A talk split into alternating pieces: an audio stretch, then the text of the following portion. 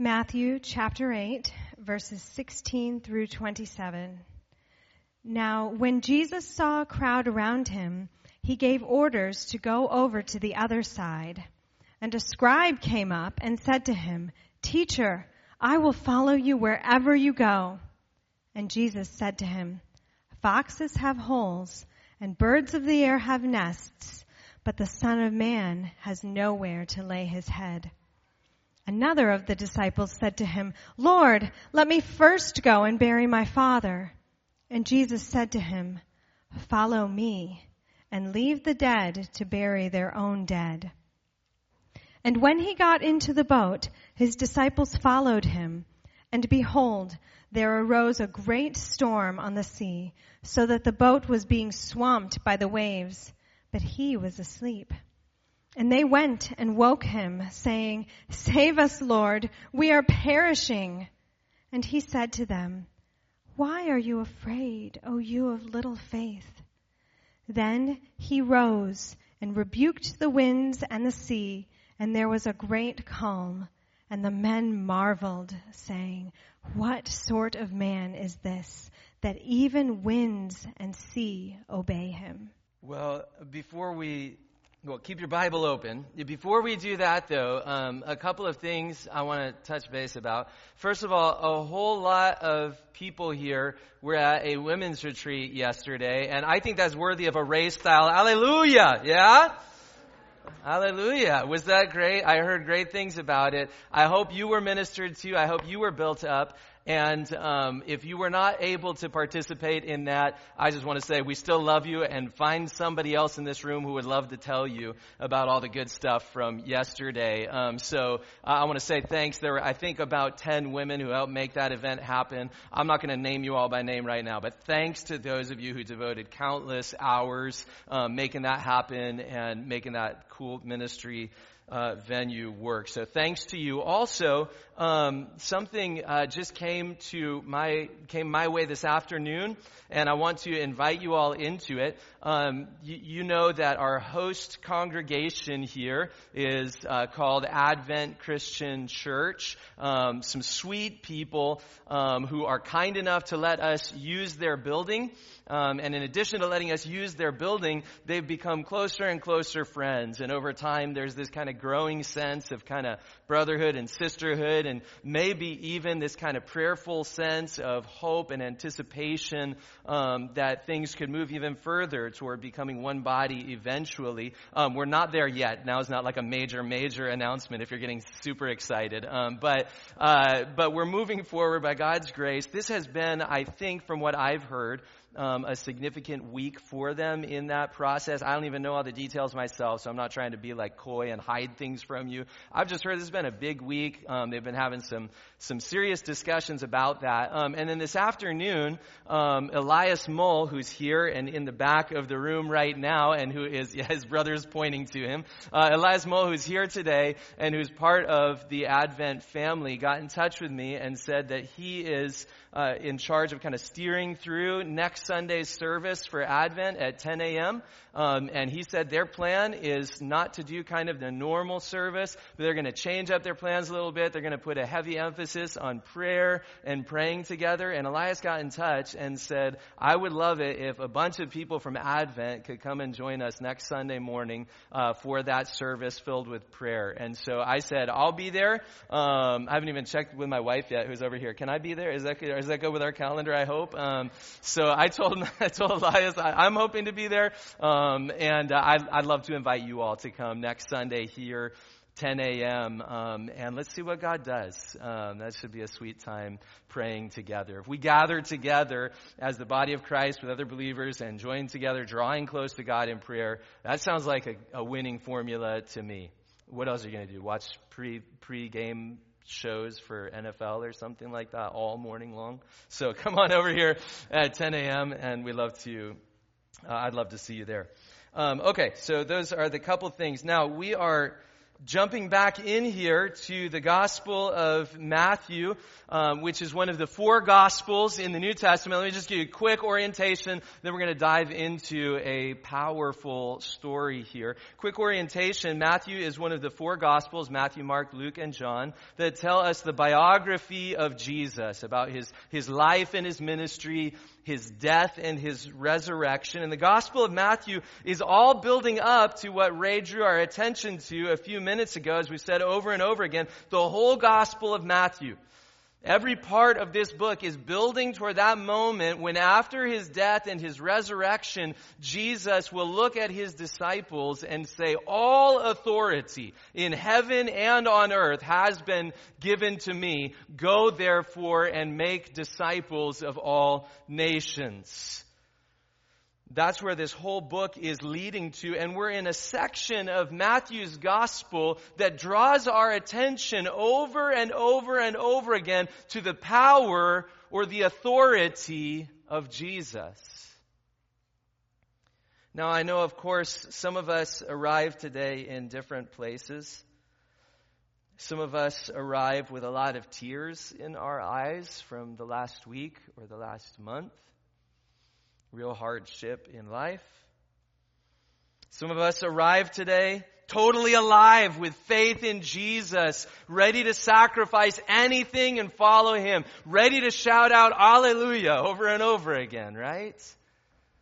Some of us stumble in here with our minds full of doubts and questions, maybe feeling even jaded or disillusioned Maybe you feel perplexed about God given what you've experienced in your life lately. Some of us find ourselves just barely able to put one foot in front of the other. I'm glad that you're here if that's you. But today's section of Matthew's gospel invites all of us to take a step forward in the journey of following Jesus. It invites all of us to move forward in a journey. You might notice there's journey language that's going to take up a, a, lot of the next little bit of Matthew's gospel here. You heard, uh, you heard it read at the beginning of the scripture reading today in Matthew chapter 8, uh, verse 18. He gave orders to go over to the other side. Jesus is calling people to get on the move somewhere. And then in 823, when he got into the boat, his disciples followed him. And then if you look down further on the page in Matthew 8:28, when he came to the other side. And then in chapter 9, verse 1, getting into a boat, he crossed over and came to his own city. This section of the gospel invites us to join the disciples in a journey with Jesus. In a journey of discipleship. And notice this, a journey implies moving. A journey implies something more than staying exactly where you are right now. A journey implies going somewhere. And I mentioned a moment ago, I know that we all arrived at different spots in our lives. We arrived today with different emotions that we're feeling. We arrived today in different parts of our own journeys of discipleship. But what if God intends to meet you right where you are, but not leave you there today? What if God is inviting you on a journey of faith, which is meeting you right where you are, but not leaving you there, but moving you forward in His intentions for your life? Matthew's gospel is inviting us to join the disciples on a journey of discipleship. Matthew's gospel is inviting us, the Lord Himself is inviting us through His word today to move, to go on a journey forward in our faith. The story of this journey begins in kind of a surprising way. We're just going to kind of follow this journey and pause for a few moments of reflection along the way today. This journey that Jesus calls his disciples on begins in kind of a, a surprising way here. In verse 18, he gives orders to go to the other side. And then if you're there among the disciples, what you see next is probably a little bit surprising. Jesus says, let's go to the other side. And then a scribe comes over and says, Jesus, I will follow you wherever you go. I mean, this sounds really promising, right?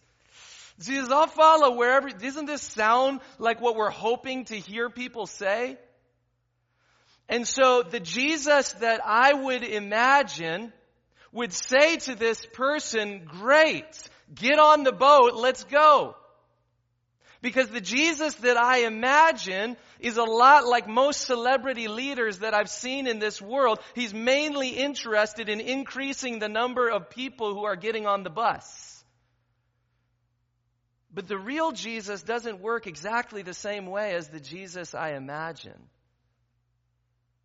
The real Jesus is not just trying to get more people on the bus with him. The real Jesus is more interested in what's going on at the heart level than just getting more numbers added to the club. And so when this man comes along, a, a scribe, a Bible teacher, and he says, Jesus, I'll follow you wherever you go. Jesus doesn't do what you or I would expect. Jesus asks a challenging and penetrating heart level question or leaves a challenging and penetrating heart level challenge for this man.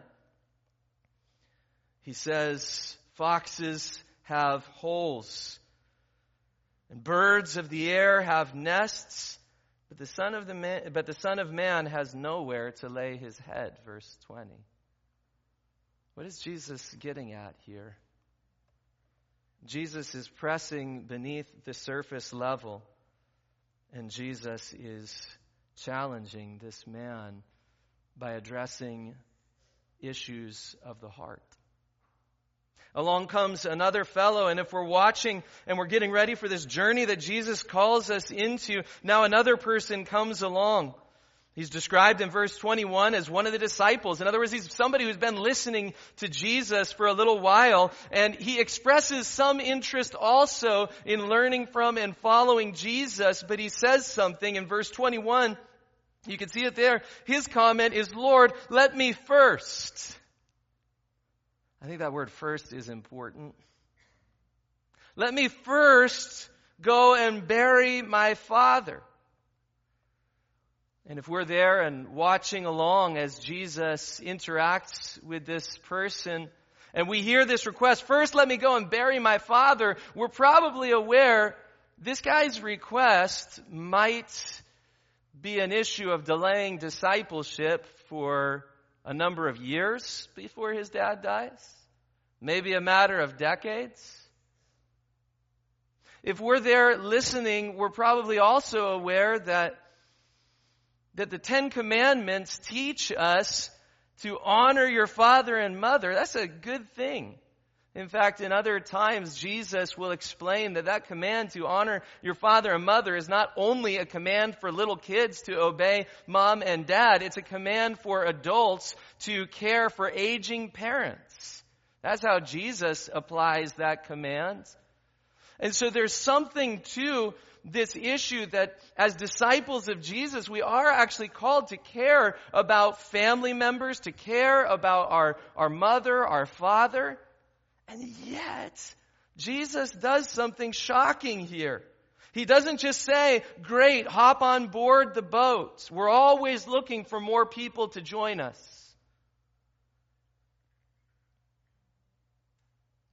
The real Jesus doesn't always act like the Jesus I would imagine. Apparently, the real Jesus thinks that heart level work is more important than just trying to get more people on board the bandwagon or the boat. Jesus says to the Bible teacher and the scribe, in essence, what if following me leads to losing some of your reputation? It's not necessarily wrong for people to respect a Bible teacher. But a Bible teacher or a student of the Bible who wants to follow Jesus needs to face this hard question. If we're following the Son of Man, who has less security and comfort in life than foxes or birds, then what if following Jesus might end up costing us some of our reputation as well?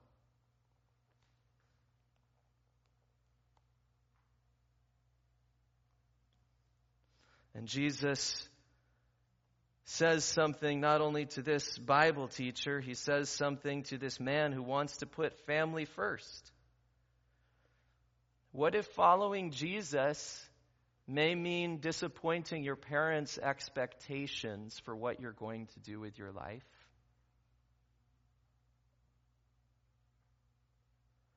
What if following Jesus is going to lead some people in your family or your friend network to say you're being an irresponsible son? You're supposed to take care of the family business. What if following Jesus, I mean, it, it's a good thing to honor your father and mother. And yet along comes this man who says, Yes, I want to follow you, Jesus, but family first, then you, Jesus. Listen, as a pastor, I do want to encourage you to love your family members. Faith and family are both good and right and God honoring and biblical priorities in life. But here's the thing which comes first? To use the word that's found in this passage. Which steers our decisions. The real Jesus will not let faith in him take a back seat even to good things like family commitments. The way of the kingdom works like this seek first the kingdom of heaven or the kingdom of God and His righteousness, and all these things will be added to you. To put family ahead of faith is like putting a cart in front of a horse. You get the idea, right? A cart and a horse is a good thing to link a cart and a horse together. Good stuff happens when you link a cart and a horse together, but they have to be linked together in the proper order. Horses are good at pulling carts. Carts are no good at pulling horses. And the same is true in the relationship between our faith and our family.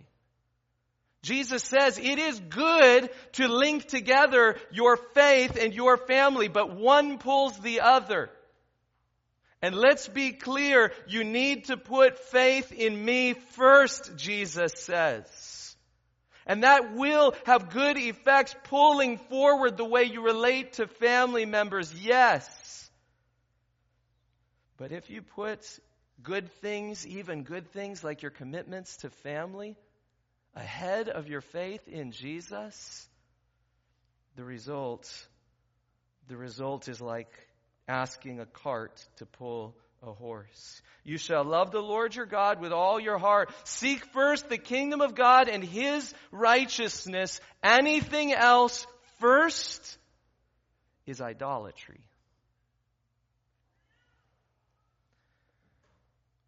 And so, as Jesus offers this invitation to follow him on a journey of discipleship, we need to realize that he's calling us to let go of other things that would take his place as first in our lives. Here's a first reflection on this passage. Following Jesus in the journey of discipleship is not as easy as we'd like to imagine. I think most of us would like to think that Jesus is just a nice add on to our lives. Look, I got a relatively good thing going on here in my life. Now, what if I could just add Jesus into it without eliminating any of the other good things? But Jesus will not be made an add on to a, an otherwise good life.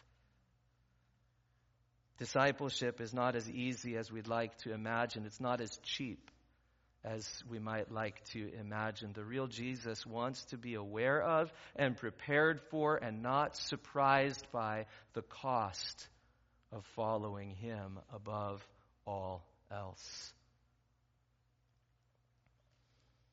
Now, in verse 23, the journey begins to move.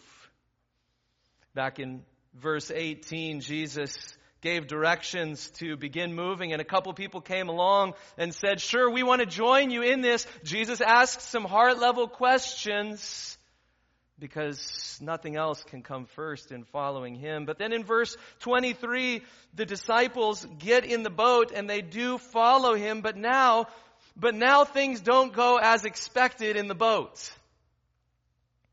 You know what happens. You heard it read a moment ago. Verse 24, and behold, there arose a great storm, a mega storm out in the sea so that the boat was being swamped by the waves. But Jesus was asleep. So you can picture the scene for a moment. If you're there and you get in the boat and you start sailing along and there's probably something in your head that's like, I heard those hard questions that Jesus asked those other people and too bad for them that they didn't have the spiritual courage to follow Jesus, but I'm in the boat and now that I'm in the boat with Jesus, it's all smooth sailing from here, right? Wrong. Getting in the boat with Jesus doesn't keep us away from the storms of life. In fact, sometimes getting in the boat with Jesus sails us right into the storms of life, right? You get on the boat and you start sailing along and along comes a storm. And storms are pretty normal out on the Sea of Galilee because of some of the geographical features with high mountains and a, and a low body of water together. Storms are common, but you start sailing along and the rain starts and the wind is blowing and the waves are picking up and maybe you're not the most experienced sailor in the world, but you do the smart thing to do. You know, like if you're in an uncomfortable situation and you don't want to pretend pretend to be too scared. You look at the people who know what's going on, right? So like if you're in an airplane and you're flying along and there's turbulence and you don't want to look like a fool, what do you do? You look at the flight attendants to find out are they panicking or not, right? And they're sitting there calm as a cucumber, they're cool, no trouble at all. And so you just, you go back to deep breathing exercises, close your eyes and do your best not to make a fool of yourself by panicking when there's no reason to panic. But here in this boat, you start looking around at the flight attendants, the professional fishermen who spend their time out on this, uh, on this sea, on this body of water, who know what these storms are like, and you take a peek out of the corner of your eye, hoping to be reassured that this is all going to be okay. And instead of sitting there calm as a cucumber, they are freaking out. The professional fishermen are watching the waves splash into the boat. They're watching the water level rise inside the boat, which means the boat is getting lower and lower, and they're starting to yell at each other, we're dying in here. And so what do you do? You freak out along with them, right? The only reasonable thing to do. And so then you guys all together, the professional fishermen and the non-professional fishermen, run to the back of the boat where Jesus, for some reason, for some reason, is asleep and you wake him up. And in that moment of desperation, you cry out, Lord, save us. We are dying out here. We started following you and we're dying as a result. Jesus, wake up and do something about this. In fact, the Gospel of Mark adds a little bit of color commentary at this point that Matthew doesn't include. Mark chapter 4 verse 38 adds a little bit more that tells us some of the emotional flavor of the disciples' question as they're waking up Jesus. Mark, according to Mark 4:38, they say, "Teacher, do you not care that we're dying?" And I want to pause on this for a second because if you've been a disciple of Jesus for any amount of time, you've probably been there before. Whether it's a sudden thunderstorm,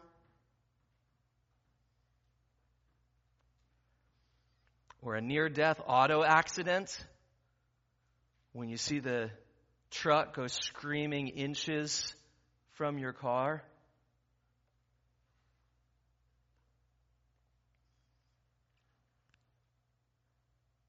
whether it's the horrors of cancer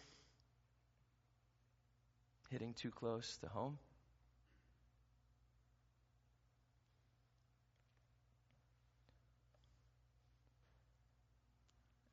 And in that moment, with the auto situation or the storm or the cancer or the COVID or the disease or whatever it may be, all of a sudden you realize there is a massive storm that is much stronger than I am.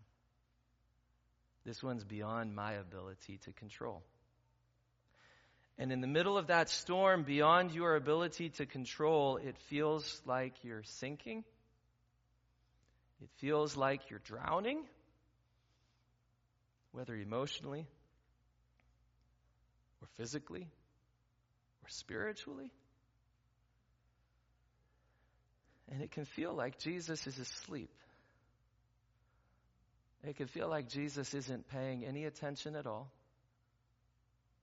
And like the disciples 2,000 years ago, we can find ourselves saying, Jesus, don't you even care that I'm dying here?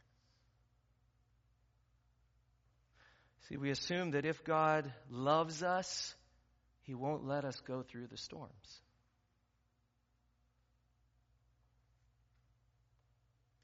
Yet here are the disciples of Jesus following Jesus in a path that leads right into the heart of a truly terrifying storm. Perhaps it is possible, after all, that the Lord can love us and allow us to pass through the storm at the same time.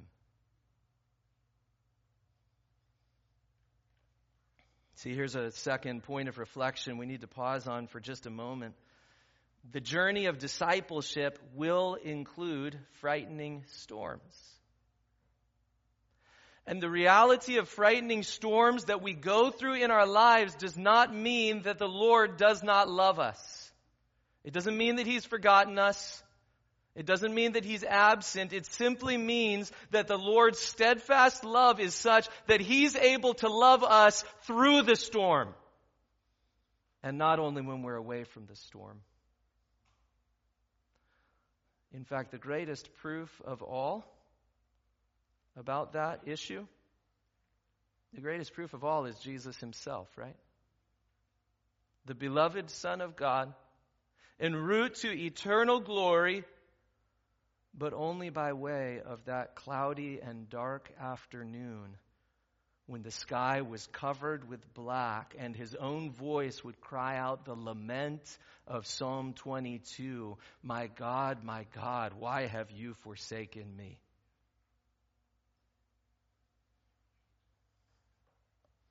The greatest proof is Jesus himself, the beloved Son of God, and route to glory, but only only by way of the cross.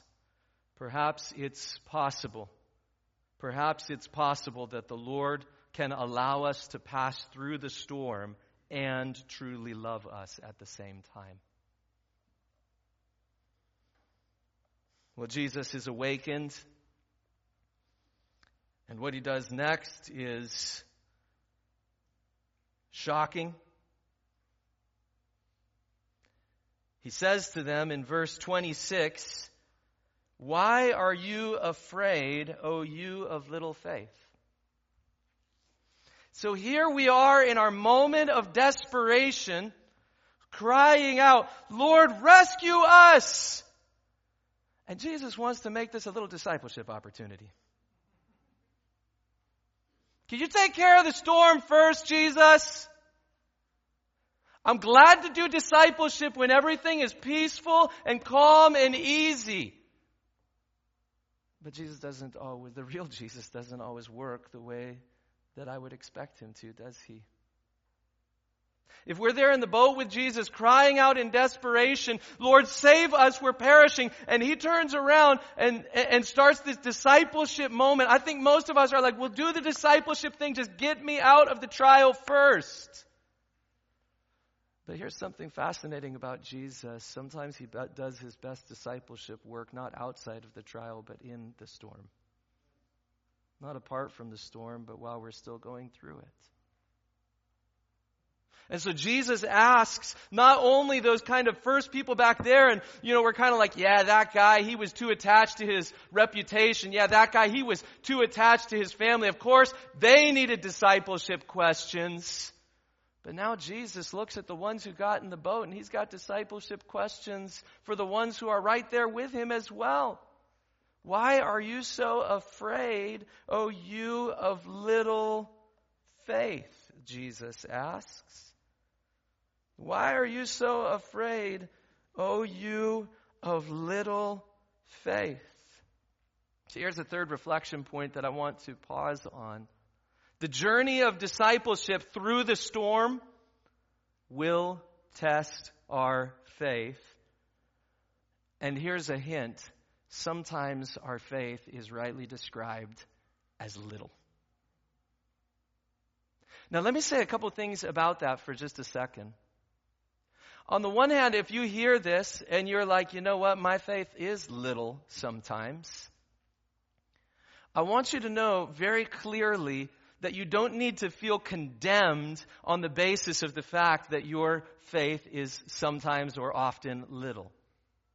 Do you notice how the movement of this passage works? Jesus looks at his disciples and he says, why are you so afraid, O you of little faith? And then he does not wait for them to develop their faith further and then say, good job, now your faith got high enough, now I'll calm the storm. What does Jesus do? He looks around the boat, he looks around at the crew of disciples with little faith, and he says, I'm doing this one for you, even though your faith is little. Jesus looks around at a crew of disciples with little faith and he says, I'm moving forward with my plan of redemption. I'm not waiting for your faith to get strong enough first. And so if you find yourself in a place today, or if you find yourself at a point in your journey of discipleship where you just have to admit, my faith is little right now, I want you to hear that you don't need to feel condemned about that. Why? Because as we've said before, it's not the quality of your faith that saves you. It's the object of your faith that saves you. Which is to say, it's not your much strength that saves you, it's Jesus who saves you. And so hallelujah, right? Seriously. For people like you and me who often stumble along be- behind Jesus with little faith, this is good news. Our Redeemer doesn't wait for us to muster up enough faith to move forward in His plan of rescue. Instead, He looks around at a crew of disciples with little faith and He says, I love you so much that I see how little your faith is right now, and we're still moving forward with this plan of redemption. He's not as easily offended as you and I are. He's much more gracious than you and I are. He's much more patient than you and I would be. He's much more faithful than you and I are. If you find yourself in a place where your faith is rightly described as little, you don't need to feel condemned. And listen, there have been points in my life when that was essential for me. Because my journey of faith has not always looked like a graph that moves on a straight line from lower to larger over time. If you were to draw the progress of my faith, and Jesus describes faith in such a way here that it can be weaker or stronger, right? And if you draw that graph, it's not like I started with a little bit of faith, and then after two years I had this much, then after three years I had this much. After, for me, this the map was like boom, and then boom, and then boom, and then sometimes like boom, crash almost nothing left. And in those moments when we're not soaring and we're as confident as God as we've ever been, but in those moments when we feel like the doubts are all around us and the questions plague us and we're, and we don't feel as confident as we felt last week, listen, even our feelings and our doubts don't disqualify us from the grace of God. Even our emotional ups and downs that get tied to our faith and even our questioning and our doubting don't disqualify us from being loved by Jesus who moves forward in the plan of redemption even when our faith is little. And so let me tell you, if you are here today and your faith is little, you don't need to be condemned by that. Why? Because Jesus is full of mercy for little faith disciples like you and me. Jesus is full of compassion toward you today. Weak faith and all. If you arrive today with little faith, you don't need to be condemned. However,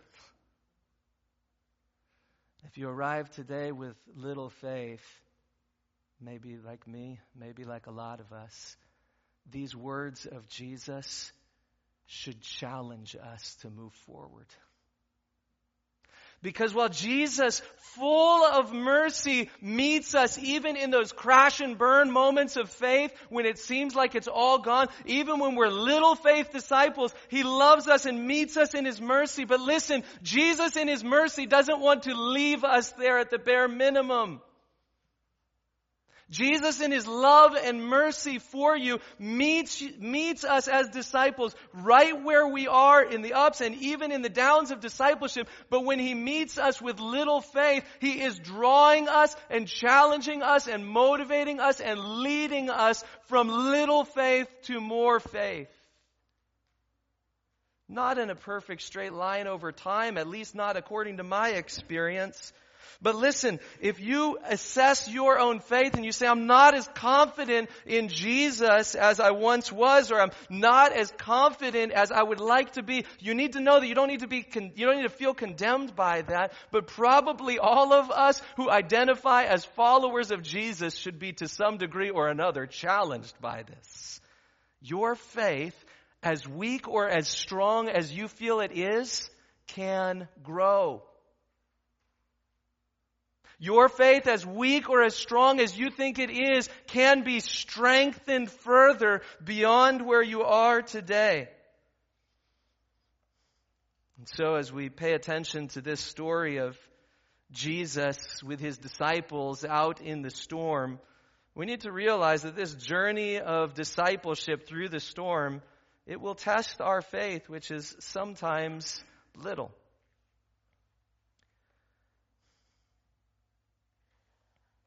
But pay attention to what happens next. Matthew chapter 8, verse 21. Excuse me, I'm so sorry, I messed that up. Matthew chapter 8, in the middle of 26. After Jesus says, Why are you afraid, O you of little faith? Then he rose and rebuked the wind and the sea, and there was a mega calm.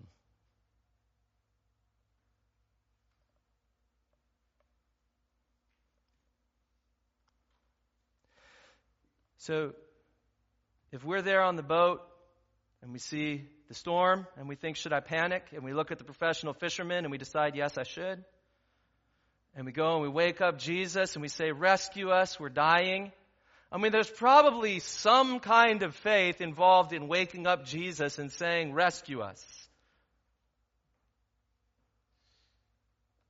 But listen, Jesus got up and spoke to the waves and the wind. And they listened to him.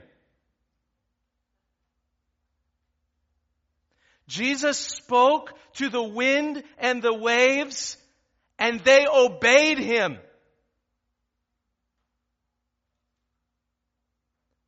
Jesus gets up in the middle of the storm and he rebukes the storm and it goes from mega storm to mega calm.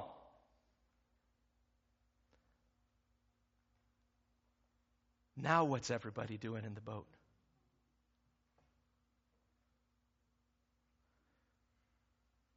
It's described in the passage in verse 27. And the men marveled. They marveled saying, What sort of man is this that even the winds and sea obey him?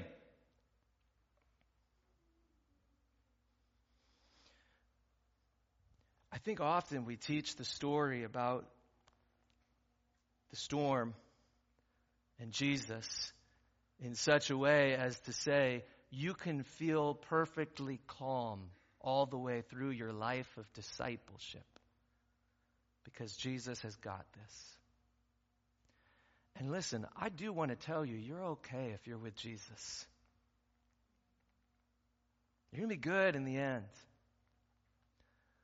But I'd be lying if I told you that the authority of Jesus means there are no storms to go through, or that the storms themselves won't be terrifying, or that we won't find ourselves crying out, Lord, save me because I'm dying. In the middle of their journey, the disciples found themselves in dangerous situations and Jesus came through. But here's the thing. When Jesus comes through, they don't find that all of the crisis is over. They find that Jesus' authority over the wind and the waves has created, if you will, a new crisis. Who is this?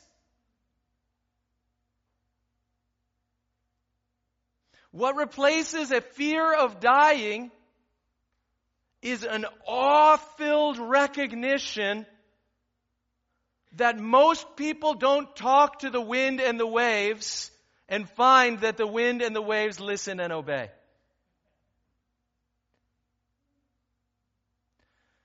In fact, if you're there in the boat alongside those early disciples, you're aware that the sea, to everybody in your culture, is kind of a frightening place you know, dangerous stuff happens out there. There are creatures that are kind of frightening that live down there. It's chaotic and unpredictable. Thousands have lost their lives out in the middle of this sea before. And so you understand that everybody in your culture in fact, everybody in every culture that you're aware of recognizes the sea not as a peaceful place to go and kick up your feet at the beach, kind of the way we think of a seaside vacation today. The sea is thought of as the origin of chaos in many religions of Jesus' day. Is where death and darkness and chaos reside.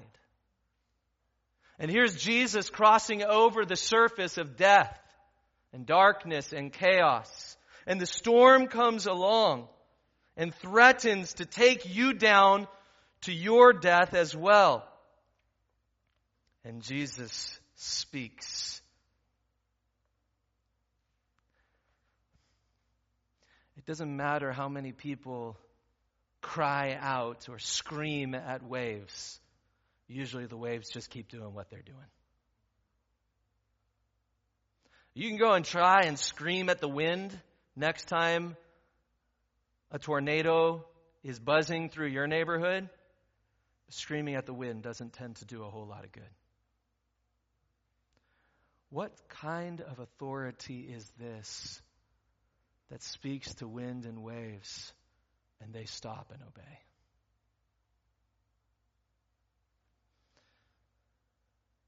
Psalm 89, verse 9 speaks of the power of God Himself over the wind and the waves.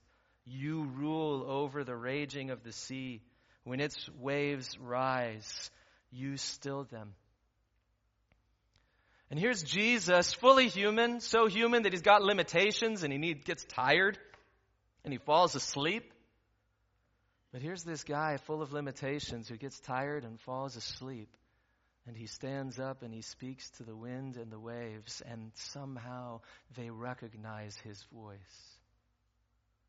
And they recognize his voice as a voice to be obeyed without delay.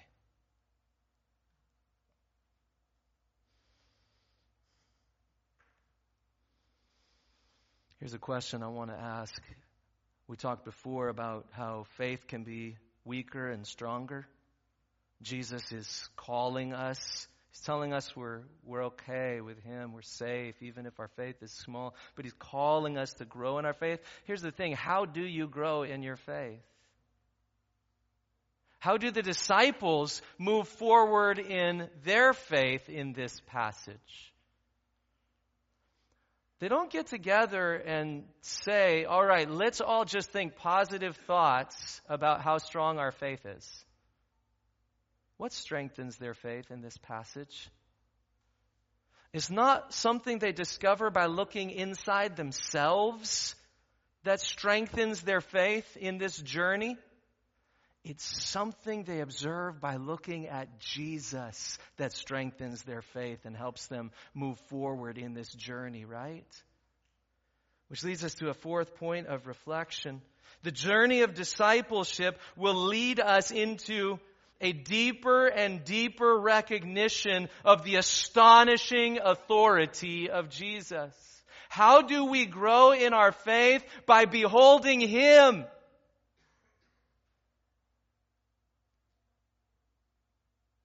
How do you have stronger faith? Not just by digging into your own heart and saying, strong faith, strong faith, strong faith, strong faith.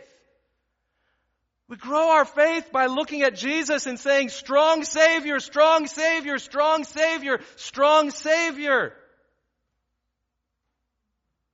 We don't grow in our faith by saying, more faith, more faith, more faith. We grow in our faith by looking at Jesus and saying, authority over the wind and the waves. Even they obey the sound of His voice. When He speaks, they hear a sound that they've listened to since the creation of the heavens and the earth. It's not by looking in at ourselves that our faith is developed. It's by looking at Jesus in His power and in His glory, in His astonishing authority, that our faith begins to grow. And I want to hasten on to a fifth and final point of reflection here is that the journey continues. We're not going to keep on following today into the next passage, which will also demonstrate the authority of Jesus, or the next passage after that in this ongoing journey with Jesus, which will also demonstrate his authority in certain ways. We're not going to keep on going today, but here's the thing the journey continued for those disciples back then. They recognized enough. They had come some distance in their journey from where they were back on that shore to the wonder and awe that they stood in out in the middle of the water on the other side of the storm saying, what kind of man is this that the wind and the seas obey him? But the journey was still continuing for those disciples. Some days later they would be in another boat and they would see Jesus walking on the face of the waters stomping on the head of darkness and death and chaos. They saw Jesus walking across the face of the waters and they concluded, surely this man is the Son of God. They're still in journey. They're still on their way. For these disciples, the day was still coming when they would see Jesus rise again in new life and declare all authority in heaven and on earth has been given to me. And they would follow him to the ends of the earth, going from one people group to another, going from one place to another, making disciples of Jesus in, in the name of Jesus on the basis of his authority. The story would continue. The journey was not over for Matthew's churches, for the churches that he first sent this gospel story to. Those disciples in the early church who listened along to the teaching of the teaching of Matthew's gospel and discovered that they too had some journeying left to do. And the story continues, the journey continues for us today. And so this passage leaves us with a massively important question. With the, when confronted with the authority of Jesus, the wind and the waves obey. When confronted with the authority of Jesus, the disciples stood in awe and eventually concluded, surely this man is the Son of God. And when confronted with the authority of Jesus today, how will you respond? How will you respond to the astonishing authority of Jesus? Uh, you may have heard C.S. Lewis's classic analysis of Jesus in the Gospels with someone who said and did the things that Jesus said and did, there are only three possibilities. Either he is a diabolical liar, or he is a delusional lunatic, or he truly is the Lord of all. And this account that we have read today is not everything to be said about Jesus and his authority. But as we face the invitation to follow Jesus with our lives, we have to ask ourselves this question What sort of man is this that even the wind and the waves obey him? There's no diabolical liar. There's no delusional lunatic. He truly is the Lord of all, the King of kings. Not just a good teacher to be appreciated, but the King to be obeyed. Not just a leader to be followed, but a Redeemer to be worshiped. What sort of a man is this that even the wind and the seas obey him? Listen, Jesus invites us into a journey of discipleship. And I need to be honest with you that that journey of discipleship will not keep us out of storms. It will very often lead us right through storms in our lives. And yet, in those storms that Jesus leads us through, the pathway of discipleship calls us to a growing faith, a stronger and stronger faith, a deeper and deeper faith, which develops not as we dig deep within ourselves and try to become strong enough, but a deeper and deeper faith that develops as we join the disciples in standing in awe and saying, What sort of man is this that even the wind and the seas obey him? The wind and the seas listen and obey. The disciples drop to their knees and worship. How will you respond to the astonishing authority of Jesus? At this time, I'd like to invite those who are going to serve the elements of the Lord's Supper to come forward.